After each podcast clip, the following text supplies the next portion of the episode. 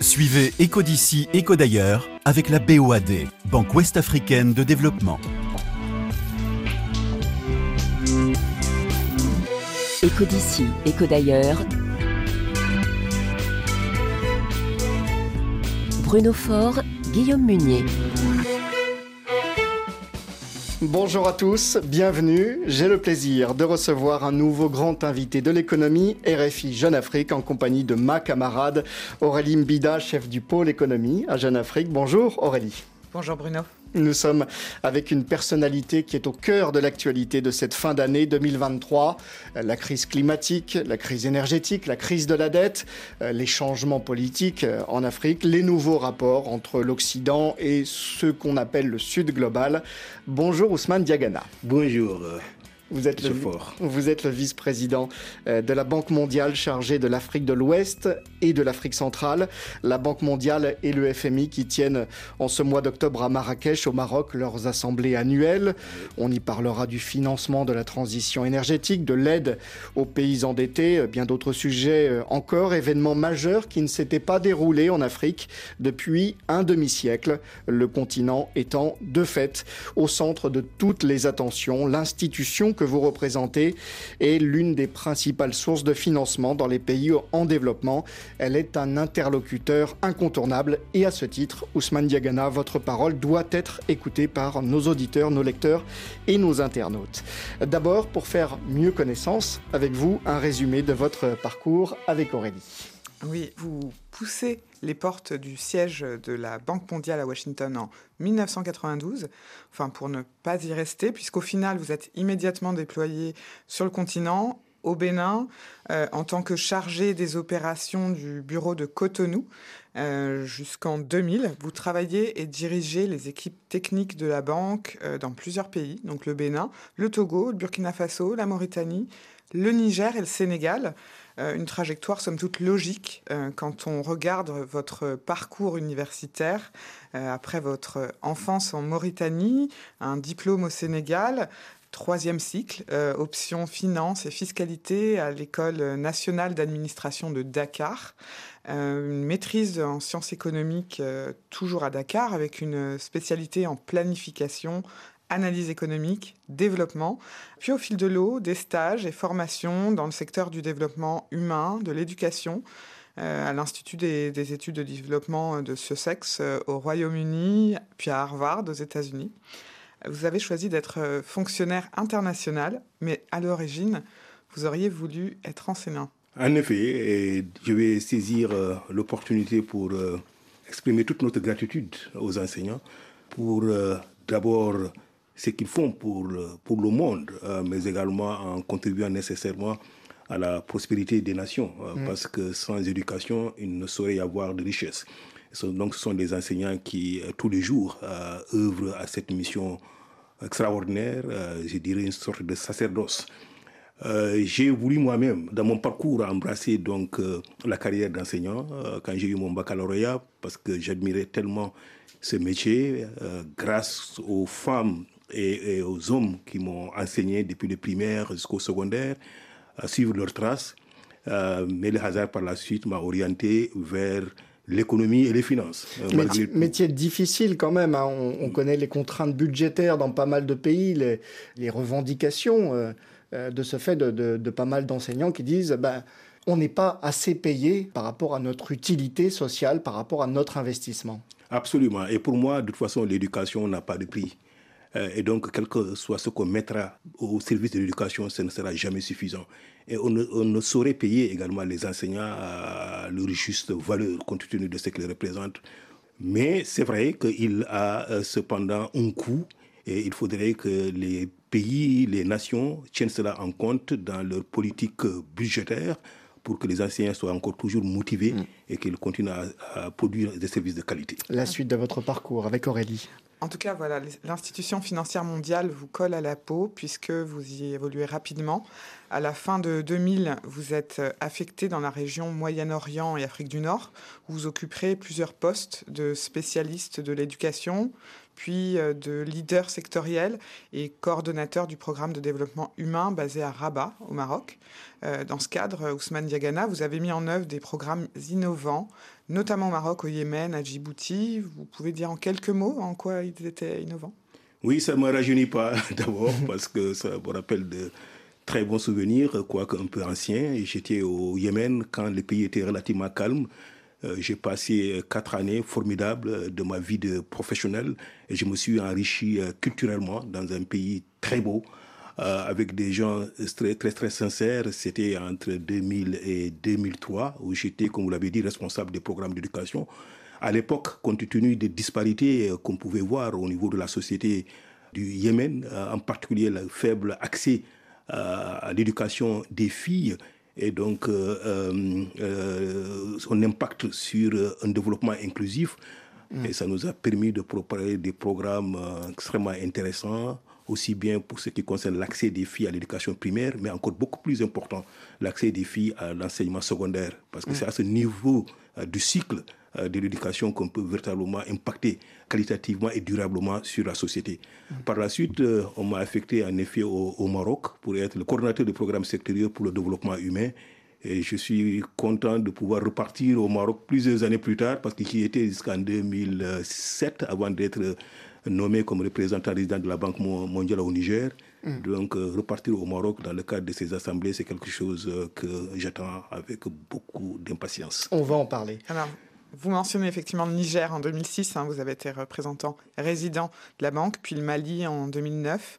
Euh, cette même année, vous recevez le prix du meilleur manager du groupe de la Banque mondiale, hein, bravo.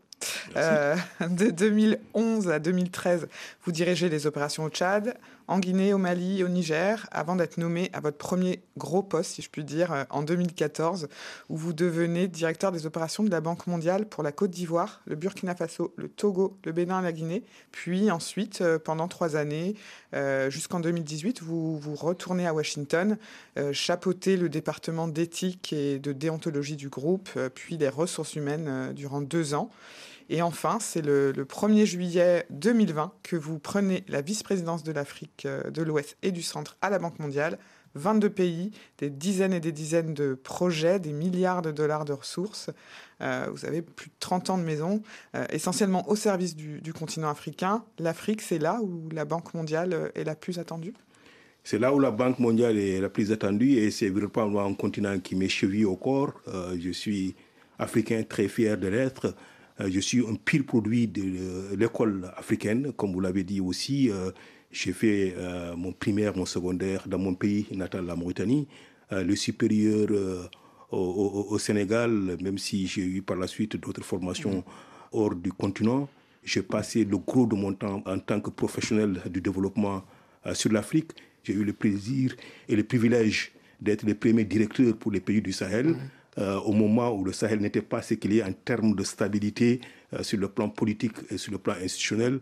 Euh, et par la suite, évidemment, en Côte d'Ivoire, où je m'occupais essentiellement des pays du Golfe de Guinée. C'était des postes difficiles, mais tous étaient intéressants.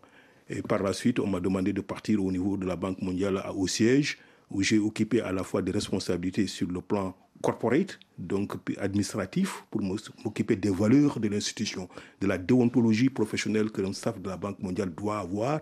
Et par la suite, aujourd'hui, je suis très fier d'être le vice-président de la Banque mondiale pour l'Afrique de l'Ouest et du Centre. Le globe trotteur de la Banque mondiale, le couteau suisse de, la Banque mondiale, Ousmane Diagana, le vice-président euh, de cette Banque mondiale chargée de l'Afrique de l'Ouest et centrale, et le grand invité de l'économie RFI Jeune Afrique. Entretien à lire sur le site de Jeune Afrique, à visionner, à partager, à commenter sur nos chaînes YouTube.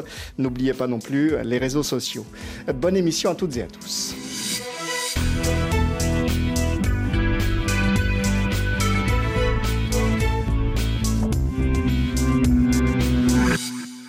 Ousmane Diagana. On a déjà parlé de pas mal de choses. Marrakech d'abord, euh, le lieu des assemblées du FMI et de la Banque mondiale, maintenu un mois après le séisme euh, qui a dévasté cette région. Pas question de changer de lieu Non. Je dois dire tout d'abord, et vous avez très bien dit, Michel Faure, à l'entame de cette émission, euh, que nous sommes dans un contexte mondial marqué par des crises multiples euh, qui se chevauchent.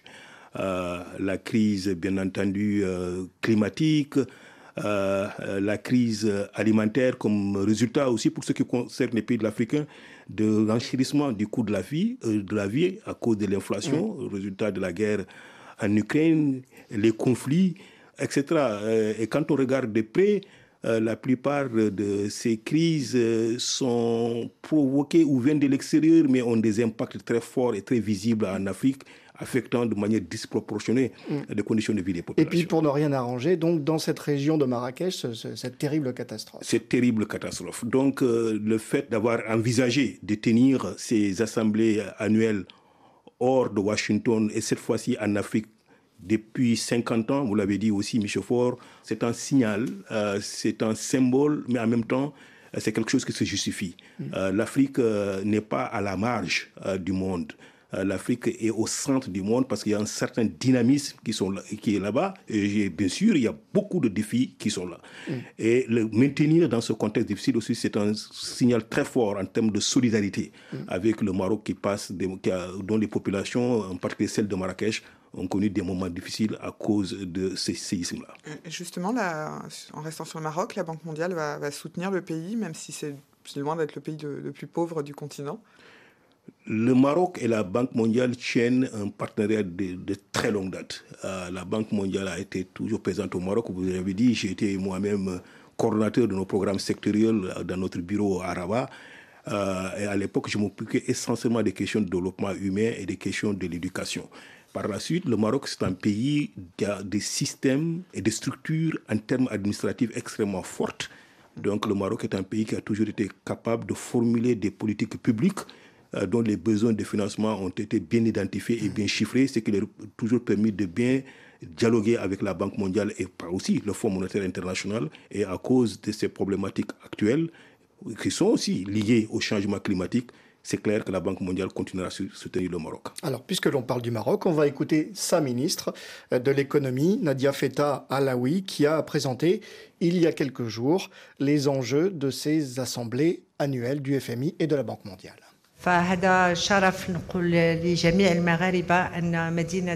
C'est un honneur pour tous les Marocains que Marrakech accueille ces assemblées annuelles. 50 ans après le Kenya, c'est l'occasion de faire revenir ces institutions sur le continent africain, car nous considérons que les défis mondiaux ont davantage d'écho ici, en particulier après les dernières crises.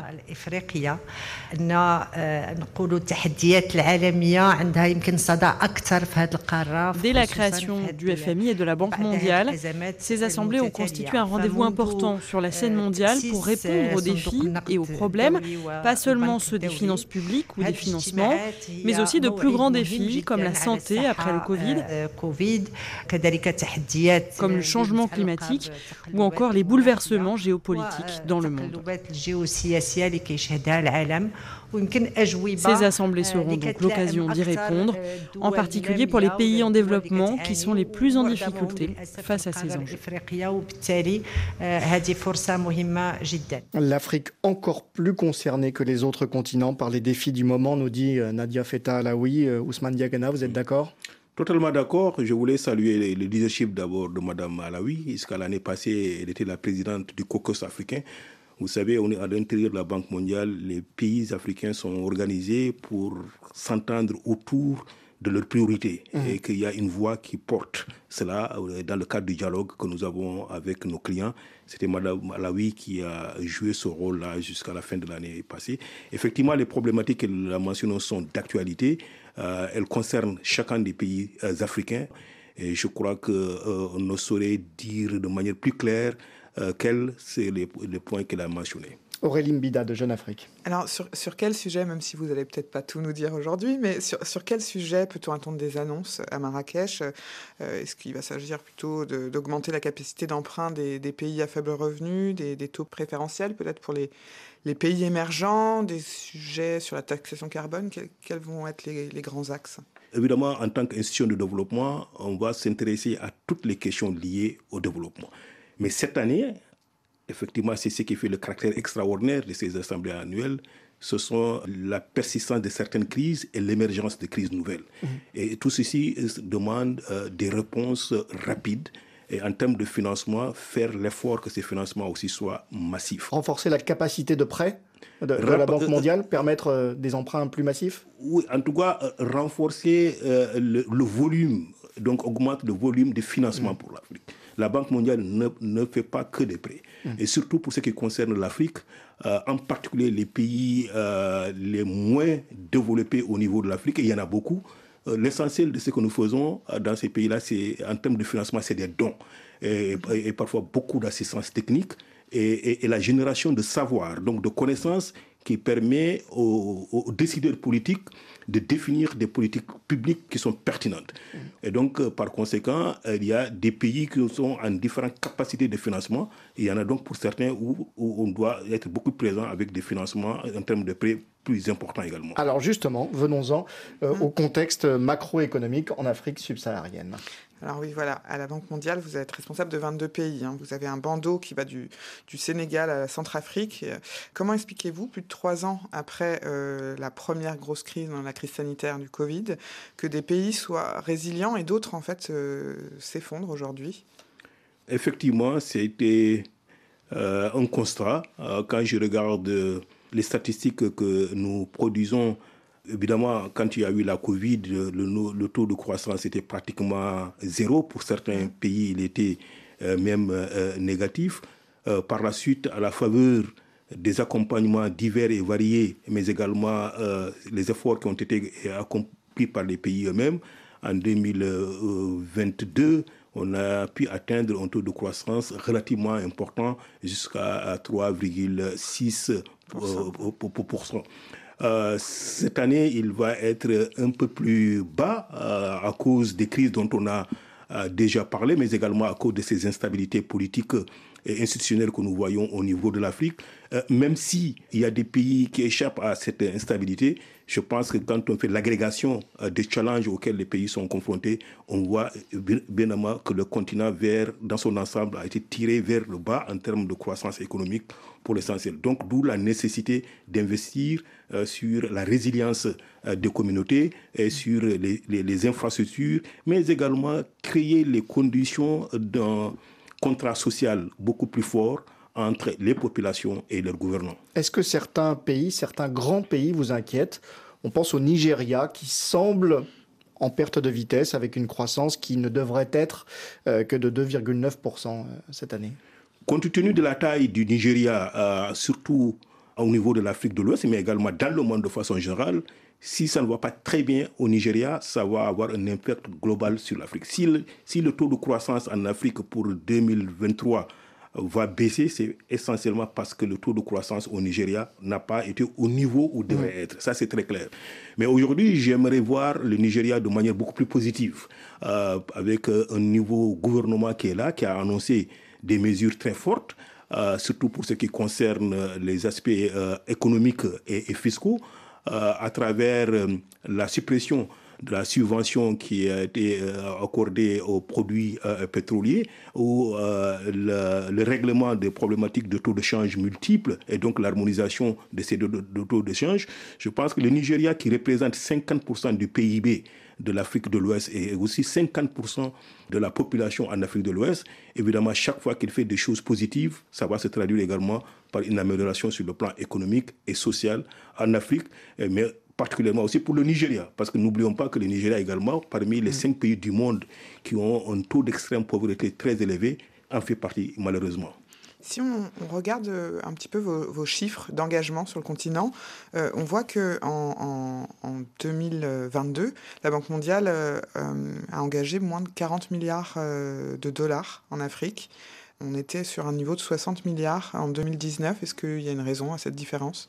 Non, la Banque mondiale, pour, surtout pour ce qui concerne le guichet que nous appelons le guichet de l'Association internationale de développement, donc qui prête sur la base des crédits concessionnels, donc taux zéro, période de grâce de 10 ans, remboursable sur 40 ans, euh, fait essentiellement euh, l'accompagnement des pays de l'Afrique subsaharienne et en particulier de ma région. Quand je regarde les chiffres de ma, de ma région, je suis très fier de ce que nous avons fait depuis la Covid. Euh, quand je prenais la tête de ce département, on avait un, total de financement pour les 22 pays de l'Afrique de l'Ouest et du Centre de 38 milliards de dollars. Aujourd'hui, au moment où je parle, on est à 53 milliards de dollars. Donc sur trois ans, j'ai augmenté euh, notre financement pour l'Afrique de l'Ouest et l'Afrique du, Centre de 15 milliards de dollars mmh. supplémentaires. Ceci n'a été possible parce que les, on a pu aussi mobiliser beaucoup plus de ressources dans le cadre euh, de, de l'IDA.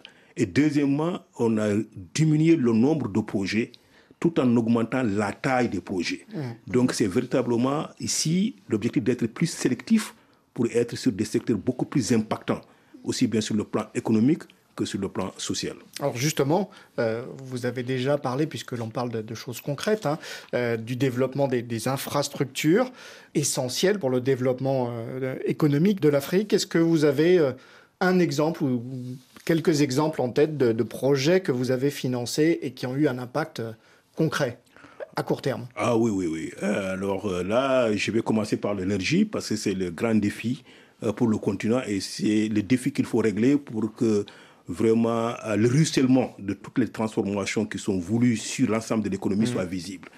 au moment où je vous parle, on a à peu près 15 milliards de dollars de programmes énergétiques pour l'Afrique de l'Ouest et du Centre. Dans quel pays? euh, Partout. Je dirais avec une focalisation pour l'ensemble des pays de la CDAO. Comme vous savez, on a pu véritablement avancer sur l'interconnexion régionale euh, au niveau euh, de l'Afrique de l'Ouest pour de telle sorte qu'il faut avoir un marché unique qui permettra d'augmenter rapidement l'accès à l'électricité. D'ici la fin de l'année, je vais aller soit à Banjul, soit à Bissau, justement pour participer à l'inauguration de grands programmes que nous avons financés dans le cadre de l'Organisation pour la mise en valeur du fleuve Gambie. Au Cameroun, on a le programme de Nachtigal. On a également financé un programme d'interconnexion entre le Cameroun et le Tchad. Et même en Centrafrique, qui est un des pays où le taux d'accès à l'électricité est le plus faible, 8% euh, seulement des Centrafricains ont accès à l'électricité. Nous venons de mettre en place un programme décennal de plus de 200 millions de dollars. Et je vais aller à Bangui aussi au, début du mois de novembre. Mmh pour participer à l'inauguration de la centrale solaire de Danzé, euh, qui va permettre véritablement d'augmenter significativement l'accès des centrales africaines. Donc priorité énergie. Priorité euh, l'énergie, mais pas seulement l'énergie. Mm. Je donne ça compte tenu euh, des externalités positives qui pouvaient résulter du financement de l'électricité. Le développement humain, c'est un secteur important pour nous. L'éducation, dans toutes ses composantes, depuis la petite enfance jusqu'à l'enseignement supérieur. La santé, on a mis en place un programme de prévention, parce que la Covid a démontré qu'il faut certainement investir euh, sur euh, des programmes de soins, etc. Mais également, il faut surtout investir sur ces programmes de prévention. Et ceci demande aussi qu'on regarde la chaîne des valeurs dans son ensemble, depuis la formation des personnels enseignants jusqu'à la gouvernance du système sanitaire. Et, comment on place le curseur Justement, on parle d'énergie, santé, éducation. Il y a aussi le, la lutte contre les changements climatiques. comment on fait pour... Euh, piloter ces décisions mmh. euh, quand on est Banque mondiale? C'est une très bonne question. Euh, les questions de développement sont de toute façon toutes liées. Euh, je pense que quand on investit sur la résilience des populations à travers des financements climat, on investit nécessairement sur des programmes de lutte contre la pauvreté. Mmh. mais, certains disent quand même que tout ce qu'on dépense pour lutter contre le changement climatique, pour s'adapter, ça peut être au détriment d'autres programmes, justement, euh, la pauvreté, euh, la question de la dette, d'autres questions encore. Est-ce que est-ce qu'on n'en fait pas trop? Je suis un peu provocateur, mais est-ce qu'on n'en fait pas trop dans la, dans la lutte contre le changement climatique? On peut se poser cette question, effectivement. Mais personnellement, je ne crois pas à l'effet euh, d'éviction dans ce sens-là. Surtout de la façon dont nous approchons les questions climatiques au niveau de la Banque mondiale. Nous n'approchons pas la question climatique comme une problématique de développement à part. Nous avons lancé il y a deux ans une initiative qui est euh, la production pour chacun des pays du monde, pas mmh. seulement des pays euh, pauvres, des rapports climat et développement, pour essayer de voir véritablement les liens entre les deux et de voir dans ce cadre quels sont les programmes intégrateurs qu'il faut promouvoir afin qu'on sache que quand on règle les questions de climatique, en même temps, on règle les questions de développement. Et pour ce qui concerne les pays les plus pauvres, on investit également pour que la pauvreté soit euh, combattue et soit éliminée à terre. Pour terminer sur le, climat, il y a le, grand sujet de la, COP. Il y a le COP 28 de, de Dubaï fin novembre et début décembre. Euh, finalement, dans ces événements, on promet beaucoup de choses, mais il n'y a pas beaucoup de choses qui suivent derrière. Est-ce que selon vous, c'est toujours utile une COP ou, les, discussions se font dans d'autres endroits? C'est vrai, je peux comprendre la frustration euh, des pays, en particulier les pays africains. Depuis que la COP existe, il y a eu beaucoup d'annonces. Peut-être euh, quand on voit ça à l'échelle mondiale, moins d'actions. Mais je crois d'abord c'est toujours une très bonne chose d'avoir la communauté internationale avec les différents pays, avec les composantes dans les pays, être autour de la même table pour, pour dialoguer, pour échanger. Et deuxièmement, pour ne parler que spécifiquement de la Banque mondiale, toutes les annonces que nous avons faites ont été respectées et parfois on a fait plus que ce qu'on a annoncé. Quand je regarde aujourd'hui les financements au niveau de la région que je dirige, l'Afrique de l'Ouest, l'Afrique centrale, 38% des financements que nous avons mobilisés l'année passée sont allés directement à des problématiques de climat, mais essentiellement des questions d'adaptation au changement climatique et des questions de renforcement de la résilience des communautés. Aujourd'hui, nous sommes en train de parler de programmes vers, pour euh, la vallée du fleuve Sénégal, qui est une zone affectée par les changements climatiques et qui s'est malheureusement par les migrations des jeunes africains de cette région vers le monde, en particulier vers l'Europe. Je pense que des programmes climat qui permettent de créer des emplois sur la base des richesses et des potentialités dans cette zone va non seulement contribuer à créer des emplois, donc à laisser ces gens-là sur le terroir, mais permettre également de contribuer au développement de ces pays. Ce n'est qu'un exemple que je donnais parmi beaucoup d'autres exemples qui existent. Les promesses et les actes de la Banque mondiale. On va en parler tout de suite avec son vice-président chargé de l'Afrique de l'Ouest et centrale, Ousmane Diagana, grand invité de l'économie RFI Jeune Afrique. La Banque mondiale, une institution incontournable, mais aussi parfois critiquée. Le grand invité de l'économie RFI Jeune Afrique Aurélie Bida, Bruno Faure.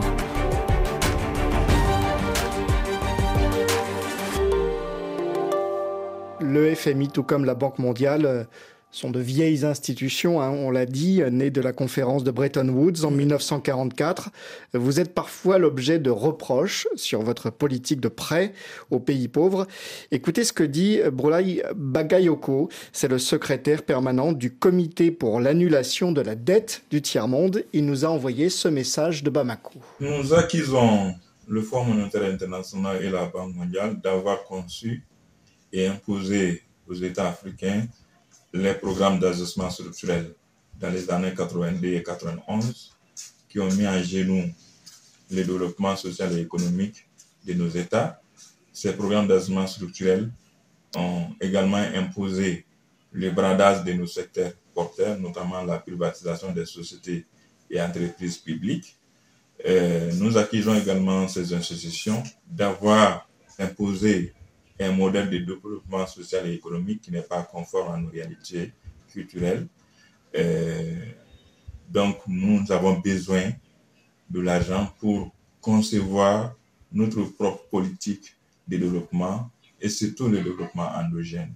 Donc, ces institutions également prennent des taux d'intérêt qui sont prohibitifs, qui sont le secrétaire permanent du comité pour l'annulation de la dette du tiers-monde, euh, organisateur de manifestations à Marrakech euh, lors des assemblées annuelles, Ousmane Diagana, euh, vous n'êtes pas épargné, enfin, en tout cas la Banque mondiale n'est pas épargnée. Comment vous répondez à ces critiques sur un positionnement jugé trop libéral de la Banque mondiale?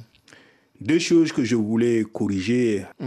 des propos de M. Bakayoko. Euh, la première, c'est que les politiques d'ajustement, qui ne sont plus d'actualité du tout hein, au niveau de la Banque mondiale, n'avaient jamais été imposées. C'était les résultats euh, d'une faillite de gestion euh, macroéconomique, sociale, qui ont amené des pays à vivre au-delà de leur capacité, de leurs moyens. Et donc il fallait s'ajuster comme on le fait au niveau des familles, un bon père de, famille quand on voit que ces ressources ne permettent plus à faire face à leurs besoins. La deuxième chose, c'est que la Banque mondiale, en tant qu'institution de financement, ces taux d'intérêt sont loin d'être usuraires. Je l'ai déjà dit, euh, pour, tout l'ensemble des pays africains, il n'y a pas de taux d'intérêt d'ailleurs, c'est zéro. Et c'est des financements sur une très longue durée. S'il s'agit des prêts, euh, pour les pays, euh, le Mali, le Niger, etc., la plupart du temps, on fait des dons. Et pour les autres pays de revenus intermédiaires, évidemment, les taux d'intérêt sont 7% au maximum, etc. Maintenant, je suis totalement d'accord avec lui qu'il faut des politiques de développement endogènes bâti dans un cadre consensuel par les populations euh, et les États et proposer aux institutions de financement, y compris la Banque mondiale, pour que justement nos financements puissent être alignés par rapport aux besoins de développement. Et je suis aussi d'accord avec lui que compte tenu véritablement de la pression de ces crises sur les économies et par conséquent sur les populations, il y a lieu de trouver euh, un mécanisme qui permet aux pays de dégager des ressources euh, fiscale euh, et en même temps des, financements pour le développement plus conséquents pour créer de meilleures opportunités pour les populations. Mais ce que disait aussi Brulay Bagayoko s'agissant des prêts, c'est que en tout cas, prêter aux pays pauvres pour rembourser les capitaux privés, c'est un principe qui peut inciter à prendre des, risques excessifs, notamment eu égard aux, pays émergents ou en développement. Oui, et de toutes les façons, je suis d'accord avec vous, on ne doit pas s'apaisantir énormément sur l'élément risque pour euh, contribuer à faire orienter des financements pour l'Afrique. Mm. Je pense que la façon dont les risques sont estimés, communiqués sur l'Afrique sont très dissuasifs et par conséquent réduit les possibilités d'investissement, notamment d'investissement privé euh, en Afrique. Et sans investissement privé, et bien entendu, on n'aura pas la possibilité de renforcer le développement économique et surtout à travers la création des emplois. Donc, euh, vous n'aggravez pas les problèmes, vous les réduisez, vous ne favorisez pas les multinationales, comme le disent euh, souvent les altermondialistes. Oui, en tout cas, il faut créer un cadre qui permet l'émergence de champions nationaux, d'entreprises locales, en particulier petites et moyennes entreprises en Afrique.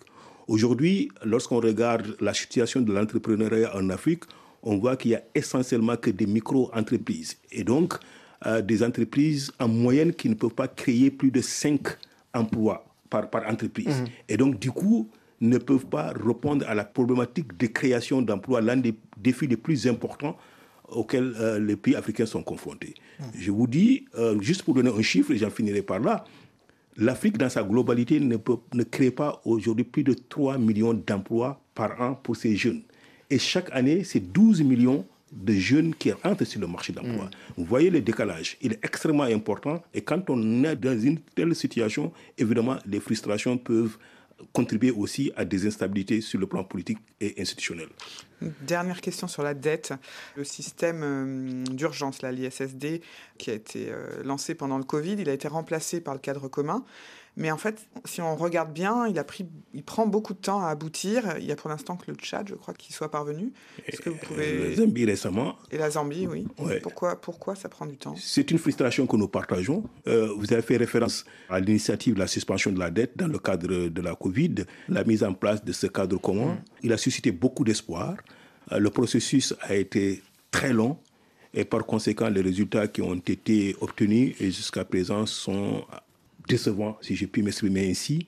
Le Tchad, je suis responsable, donc j'ai été fortement impliqué personnellement euh, pour ça. C'était un cas qui nous a beaucoup euh, mobilisé au niveau de la Banque mondiale. Mais c'était le début euh, de quelque chose. Les leçons ont été tirées et nous espérons que ça va aller en, s'améliorant. Mais le plus important pour ce que en ce qui concerne la dette, c'est de dire effectivement, à cause de ces crises multiples, son volume a augmenté significativement en Afrique. Il a pratiquement doublé euh, sur les dix dernières années. Aujourd'hui, l'encours de la dette en Afrique, ça atteint presque 800 milliards de dollars.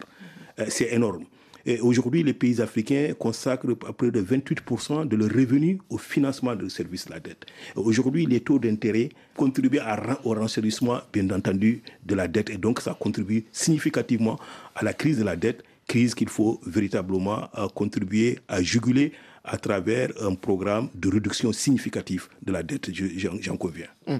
Alors cette question de la dette, comme d'autres questions, euh, on sait qu'elle alimente une forme de défiance entre euh, les pays africains, le Sud plus généralement, et euh, ce qui est vu comme l'Occident, ce qui est décidé ailleurs. la Banque mondiale, le FMI, c'est à Washington, c'est loin, ils prennent les décisions à notre place, ou pour nous, sans connaître nos réalités. Qu'est-ce que vous répondez? Washington, en ce qui concerne la Banque mondiale, aujourd'hui, pour nous, c'est la capitale. C'est vrai que la grande administration de la Banque mondiale est à Washington. Tous nos vice-présidents sont là-bas, le président de la banque, mais le travail au quotidien se fait à partir du terrain. Je n'ai pas euh, souvenance d'un programme que j'ai amené au conseil d'administration de la Banque mmh. mondiale qui n'ait pas été conçu et discuté non seulement avec les États, mais également avec les parties prenantes que sont les populations. Je crois qu'il y a un changement très important au niveau de la Banque mondiale qui s'est opéré au fil des ans. D'une institution fortement centralisée à Washington quand elle a été créée en 1944 à une institution euh, décentralisée où on a aujourd'hui plus de 55% de nos professionnels sur le terrain, donc moins de 45% à Washington, je crois qu'il y a eu un changement qualitatif qu'il faut euh, noter. Alors pour alimenter notre discussion, euh, je voudrais que l'on écoute à ce propos un extrait de l'intervention de Mamadi Doumbouya, le président de la transition guinéenne. C'était lors de l'Assemblée générale des Nations unies à New York. L'Afrique souffre, mesdames et messieurs, souffre d'un modèle de gouvernance qui lui a été imposé.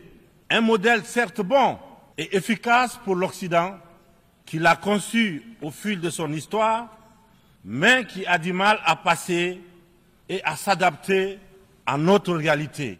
J'aimerais dire que la grève n'a pas pris.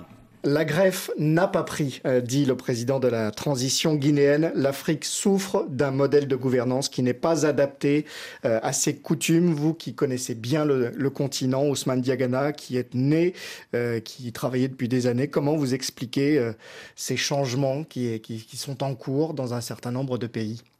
Certes, après plus de 60 ans d'accession à l'indépendance, la plupart des pays africains constater que les différents indicateurs socio-économiques euh, sont parmi les plus faibles du monde, c'est une source de frustration et de déception. Euh, bien entendu pour le gouvernement, mais surtout euh, pour les populations africaines. il est clair. C'est la pauvreté qui alimente les putsch. ça peut être une explication. Et certainement, il y a la pauvreté, il y a la crise de la gouvernance en termes de manque de redevabilité, en termes d'absence euh, d'inclusion, en tout cas forte, euh, des communautés et des populations euh, dans la définition des politiques et dans leur mise en œuvre, dans leur suivi. Les pays africains ne peuvent être véritablement réduits à des situations de consommateurs de ce qui vient mm. de l'extérieur, aussi bien en termes de conseils qu'en termes de projets de développement. D'où cette défiance contre la France, l'Europe et l'Occident parfois en général on peut comprendre en tout cas euh, la frustration euh, des, pays africains. Moi, je, serais plus à l'aise euh, de commenter sur cela quand viendrait des populations. En moyenne, en Afrique, je pense que la, proportion de la population qui a accès à l'électricité, c'est très, très, très, très mm. faible. L'accès à l'eau potable demeure problématique. les enfants qui partent à l'école et qui en sortent au terme du primaire qui ne savent pas lire, c'est à peu près 9 enfants sur 10. Quand vous voyez cela, et bien sûr, et, qu'on dise véritablement on a un montant X qui est mobilisé en termes de financement, on peut se poser des questions. Mais je crois qu'il faut d'abord balayer devant sa propre porte en disant ceux qui sont responsables de la gestion des États, c'est d'abord les gouvernants. Mm. Euh, donc, quelle est leur part de responsabilité dans ça? Je pense que ce débat doit être fait au niveau de la société africaine, au niveau des différents États africains, pour trouver des solutions idoines. Ça me paraît être la voie la plus sage, si vous mm. voulez.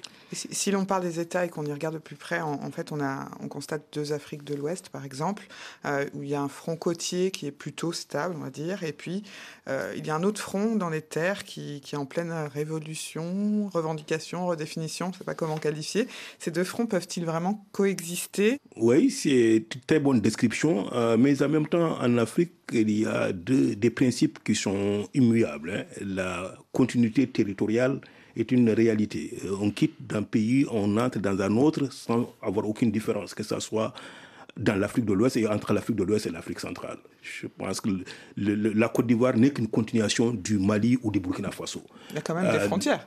Il y a des frontières, mais les frontières sont plutôt issues euh, d'un arbitrage qui est fait dans un contexte bien déterminé. Mais la réalité des populations, c'est différent. Donc ça veut dire que ce qui est arrivé au Mali, au Burkina Faso, en Guinée, au, euh, au Niger pourrait arriver aussi euh, en, Côte d'Ivoire, au, au, Sénégal, au Bénin, au Togo Ça pourrait arriver partout dans le monde, et, en particulier en Afrique. Et c'est pour cela aujourd'hui, tout en investissant sur comment on, on atténue euh, les risques et, les conséquences négatives des conflits, il faut investir suffisamment, aussi bien sur le plan intellectuel que sur le plan des financements, dans la prévention, afin que véritablement toutes ces populations qui quittent euh, un pays pour aller vivre dans l'autre pays euh, voisin, véritablement soit euh, dans une logique de contribution à la stabilité économique dans ces pays d'accueil et non dans une logique qui mènerait à une contagion dans les autres pays de notre, de notre continent. Et vous-même, euh, dans le cadre de votre travail, y a-t-il euh, une différence d'approche lorsque euh, l'on est dans un pays où, l'exécutif, par exemple, est, installé depuis longtemps, comme au, Cameroun, en Côte d'Ivoire, et, par rapport à un autre pays dans lequel vous devez apporter votre appui, alors que c'est un nouveau gouvernement plutôt transitoire dans les pays putschistes? Oui, euh, d'abord, on, essaie de tirer constamment des leçons, euh, des expériences euh, de notre implication dans les pays, surtout de ces pays qui sont tombés dans des crises de gouvernance, des crises politiques, afin que ceux qui sont encore stables continuent d'être stables. Mmh. on vient de, de, financer un programme régional de cohésion sociale et de création d'emplois dans les pays des Golfe de Guinée, donc Côte d'Ivoire, Ghana, Bénin et Togo ensemble d'un montant de 450 millions de dollars en investissant essentiellement dans les villes secondaires pour que les emplois puissent être créés partout à travers des programmes transformationnels. Mais en même temps, on avait pour des pays comme le Mali et le Niger ou le Tchad ou le Burkina Faso un, financement à travers un guichet qu'on appelle euh, financement additionnel euh, pour la prévention et la résilience afin de leur permettre de faire face aux conséquences des conflits. On a étendu maintenant ces mécanismes à des pays du Golfe de Guinée pour qu'on essaye euh, d'être impliqué dans la gestion économique et sociale des pays pendant qu'il est temps, c'est-à-dire pendant que les effets de conflits ou des situations qui sont euh, conflictogènes sont encore en état de latence avant qu'il ne devienne beaucoup plus euh, manifeste. pourtant, vous y avez, euh, dans, ces pays où il y avait des conflits, justement, euh, suspendu temporairement ces financements. Ils sont revenus. pour quelles raisons Je vais nuancer. Nous faisons une pause quand il y a des crises de cette nature, juste pour prendre du recul, pour mm. bien comprendre les conséquences des conflits. Et ensuite, on fait une évaluation pour essayer de voir comment on doit reprendre mais on n'a jamais définitivement suspendu des financements. Aujourd'hui, au Mali, j'interviens à travers des projets de développement et, j'ai créé les conditions pour une supervision adaptée de ces projets-là, en tenant compte, bien entendu, que le, du fait que le contexte sécuritaire aujourd'hui au Mali ne me permet pas d'aller superviser mes projets partout. J'ai fait la même chose euh, au, Burkina Faso. En Guinée, nous avons repris nos financements. Au Tchad, nous avons pris, repris nos financements. le grand invité de l'économie RFI Jeune Afrique, Aurélie Mbida, Bruno Faure. Il nous reste encore quelques toutes petites minutes avec Ousmane Diagana, le vice-président de la Banque mondiale, chargé de l'Afrique de l'Ouest et centrale. On va parler de votre chef, le nouveau président, euh, Ajay Banga, euh, qui veut faire souffler un vent nouveau sur votre institution. Et écoutez ce qu'il disait il y a quelques jours, c'était lors d'une conférence internationale à New York. Quand on ajoute l'insécurité alimentaire, la dégradation des sols et les défis du multilatéralisme, j'ai l'impression que nous sommes dans une véritable tempête. Et dans cette tempête, une institution comme la Banque mondiale est plus que jamais nécessaire. Le fait de disposer de personnes si intelligentes pour mener nos actions, mais sans pouvoir y parvenir en tant qu'institution, me pousse à penser qu'il y a quelque chose de dysfonctionnel. Notre institution doit être réformée, pilotée autrement.